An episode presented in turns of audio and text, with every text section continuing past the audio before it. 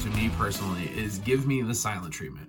Well, why is that? Well, because one of the things that I struggle with is people pleasing, and I just want people to like me, and when they don't talk to me because they're mad at me, well, then they don't like me, and it drives me nuts. And then, secondly, well, because I struggle with ADHD a lot, and I always constantly have to have things going on in my life, and if something isn't happening like conversation and I'm still sitting in a room with something someone and I know that that conversation isn't happening because they're mad at me, well it just gets awkward and it and it doesn't help that I'm already in a bad mood because 9 times out of 10 when the silent treatment comes into effect it's because we've already had an argument and so it just compounds itself even more and it just drives me crazy. But believe it or not, and I don't know if you're like me or not, that drives you nuts, but believe it or not, God gave the Israelites the silent treatment.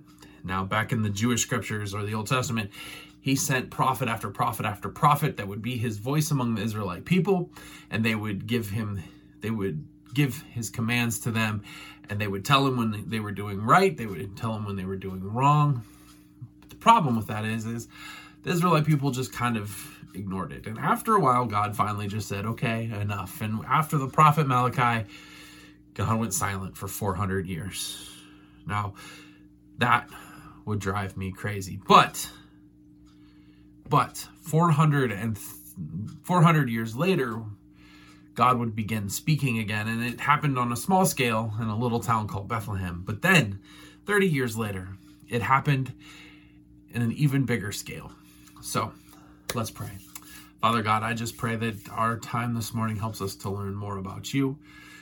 We I hope we learn to explore your scripture and to learn what it is that you have in store for us. Father, I just pray that our ears be open to hear, our mouths be open, our our minds be open to internalize, and our hearts and our wills, Lord. And I just pray that the words of my mouth and the meditation of my heart be acceptable in your sight, my rock, my redeemer.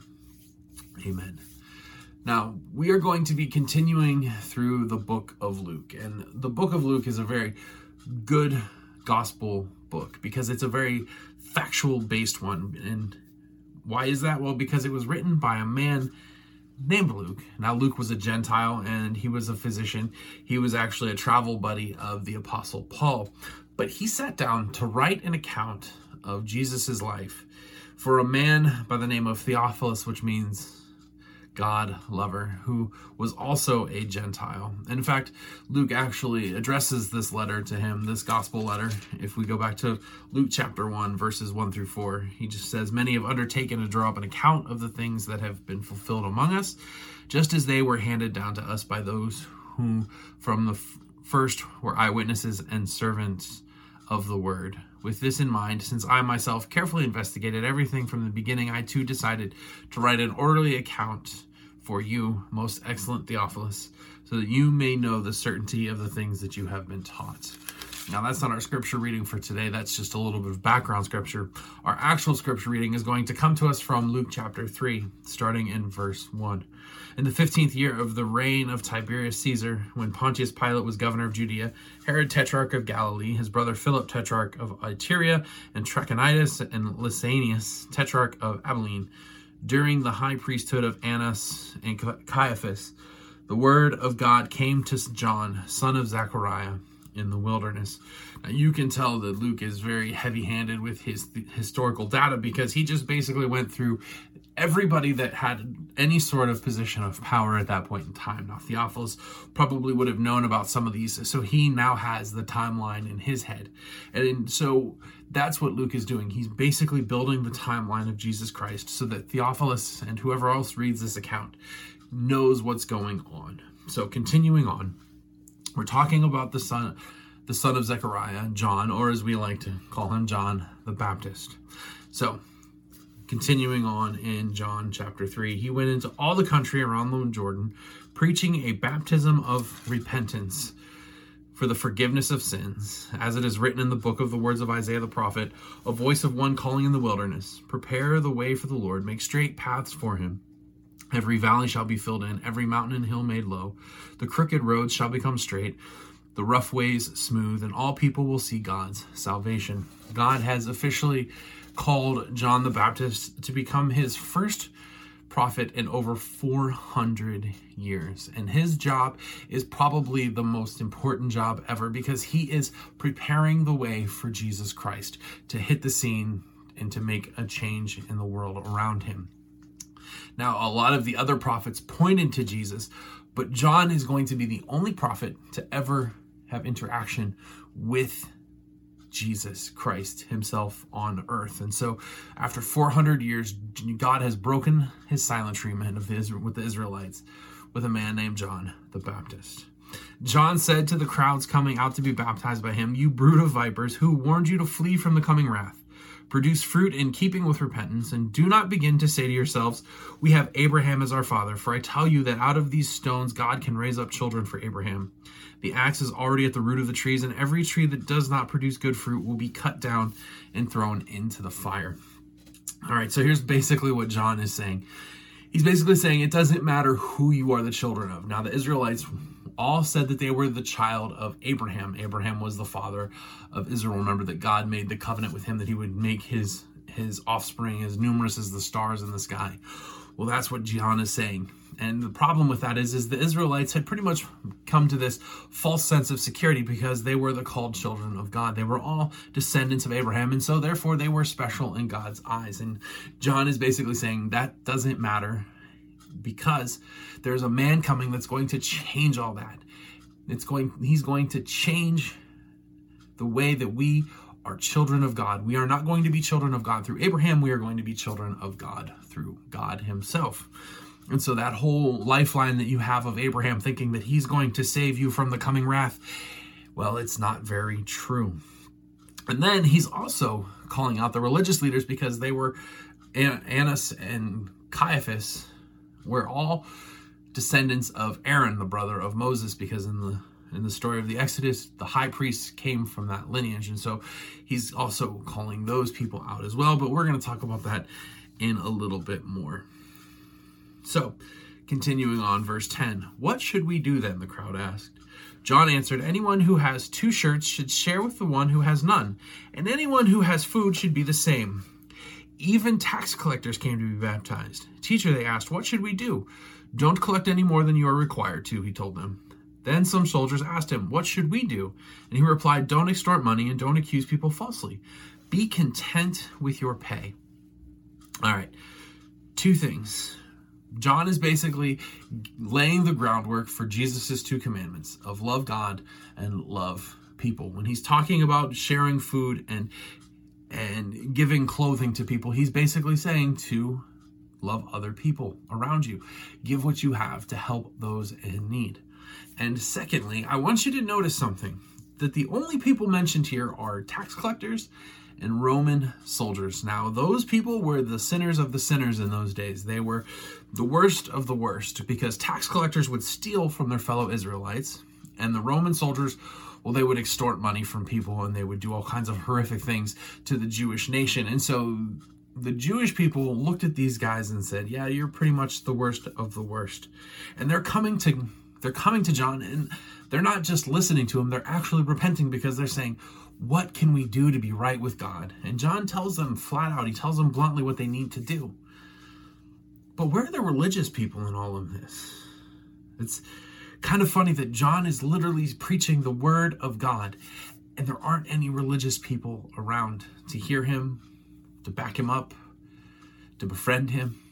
See what had happened in those 400 years is the political or the religious system had become so corrupt. It had basically become this this circus, I guess you could say. The too much power for the high priests and for the religious leaders. They they had pretty much made it like a teeter totter system, where at the very bottom of the teeter totter you have all those really horrible people, like you have your murderers, your your prostitutes, your tax collectors, your Roman soldiers, and then way up here you had your religious leaders, and it was so hard for the people to, down here to climb up here, but it was really easy for the people here to slide down here. And right in the middle of that, I forgot to add, right in the middle of all that are the regular people, the the people that attended the temple. You know, they were all sinners too. They they weren't able to uphold the law, which is why they would have to do a lot of sacrifices. And so you had three different groups the religious, the, the religious observers, and the sinners. And it was easy for anybody to go this way, but it was a struggle for them to go back up this way. And what they didn't realize was about to happen was the fact that there was a man named Jesus who was getting ready to come. And he was about to bring it to where it was an evil equal plane. And another problem is that the Roman government had pretty much started meddling into the religious system for the Jewish people. If you notice, there was two high priests, Annas, and Ananias, and, and Caiaphas, and one was appointed by God as the high priest, Ananias, and then the other one, Caiaphas, well, he was appointed by the Roman government. And so these religious leaders had pretty much become so comfortable in the way things were that they didn't want things to change. And what John was saying was about to change everything. And so they probably kept their distance for a reason. Now, we're going to continue on. Verse 15. The people were waiting expectantly and were all wondering in their hearts if John might possibly be the Messiah. And John answered them all, I baptize you with water, but one who is more powerful than I will come, the straps of whose sandals I am not worthy to untie. He will baptize you with the Holy Spirit and fire. His winnowing fork is in his hand to clear his threshing floor and to gather the wheat into his barn. But he will burn up the chaff with one unquenchable fire. And with many other words, John exhorted the people and proclaimed the good news to them. Well, it wouldn't be that far fetched for them to hear John and to hear the things that he's saying and to immediately assume that he is this coming Messiah that they had been promised for years and years and years. But John says, No, no, no. I'm pointing the way to him. He's coming. He's really, really close. We're going to find out that he is extremely close. But for now, I'm here to prepare the way. And when he gets here, you guys are not gonna like it. He's he's ready to to thresh. He's ready to beat everything out of us. He's ready to make a whole new system. And John says, you better be prepared for that. Now, the last two verses tell us what happened to John. But when John rebuked Herod the Tetrarch because of his marriage to Herodias, his brother's wife, and all the other evil things he had done, Herod added this added this to them all. He locked John up in prison. So John's tenure in ministry was very short, and he was eventually locked in prison because he took on Herod the Great, or Herod the Tetrarch, who was the brother of Herod the Great, or the, the grandson of Herod the Great from the Christmas story. And that didn't sit well, and so he had him thrown in prison. Now, here's a couple of takeaways that we can pull from this little section of scripture. You know, our reliance isn't on who we are, but it's rather who he is, and he is Jesus Christ, he being Jesus Christ. You know, far too often we look at, you know, our family line, we look at our lineage, and we go, I'm good, I'm good.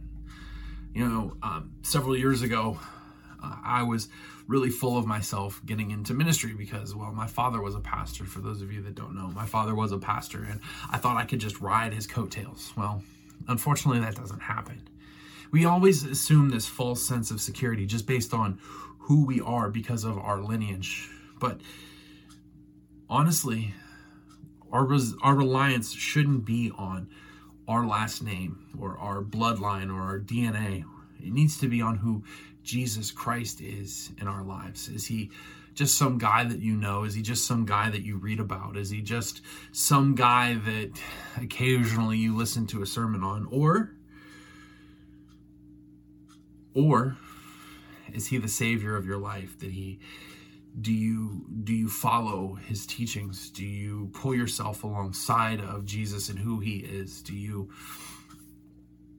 allow him to control your life and and have and, and have 100% sovereignty over your life it doesn't matter you know who your lineage is you know we're going to get to heaven one day and they're not going to ask well whose son are you they're going to ask you know How was your relationship with Jesus? Did you accept him as your Lord and Savior?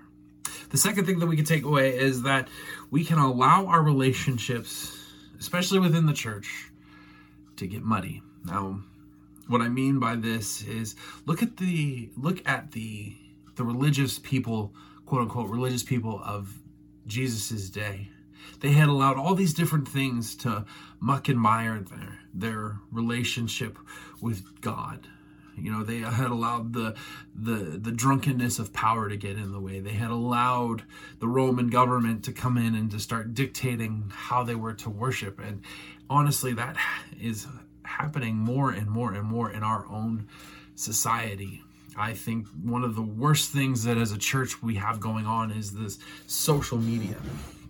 And I know, I know you're watching this on social media right now as we speak. But see, here's the problem. When we allow that social media to dictate what we believe, when we allow social media to tell us who to believe in, when we allow other people to to form our opinions, well, we begin to muddy our relationship with God and with Christ because ultimately who we are and what we believe comes from this book right here. It doesn't come from a social media site. It doesn't come from forums on the, on websites. It doesn't come from emails. It comes from God's word. It's an all inspired word of God, and that's a big issue that we seem to be having more and more and more in our churches is that we allow all these outside sources to muddy our vantage of the earth and the world and how we do it.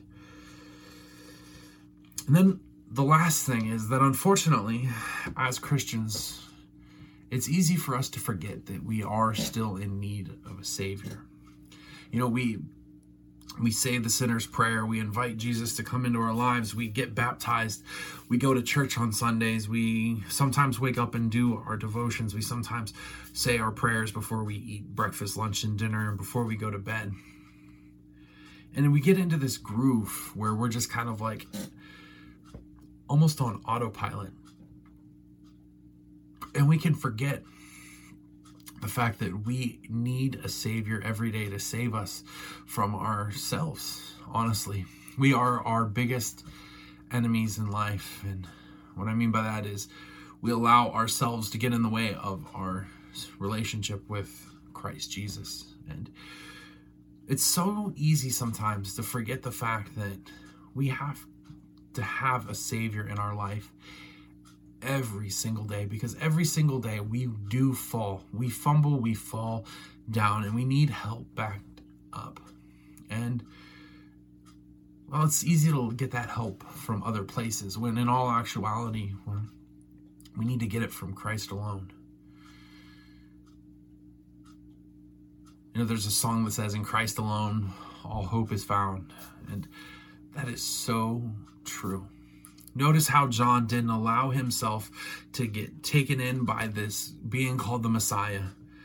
Instead, he said, No, no, no, no, no, no, no, no. I am not, but he's coming. He didn't allow the pride of life to stop himself from pointing to the true Messiah. And that's what we need to remember every day is the fact that we can't, we can't forget the fact that we need a Savior. And we have to share the Savior with everyone that we come in contact with. Let's pray. Father God, we are so glad that your silent treatment ended so long ago. And you sent us your Son, Jesus Christ. Father, may we point all others to your Son, Jesus, just like John the Baptist did. Father, don't let our relationships become muddied with you. And Lord, also help us to remember that our reliance is on you and you alone. In your name we pray. Amen. All right, everybody, we will see you right here Monday morning. Take care. God bless. Thanks, everyone, for listening to the Mission 4110 podcast. I hope you enjoyed today's morning moment. You can connect with us further on Facebook, Twitter, and Instagram. Just search Mission 4110. Also, subscribe to our podcast so that you can listen to our newest messages when they release. For Mission 4110, I'm Jacob Mahaffey. Take care, and God bless.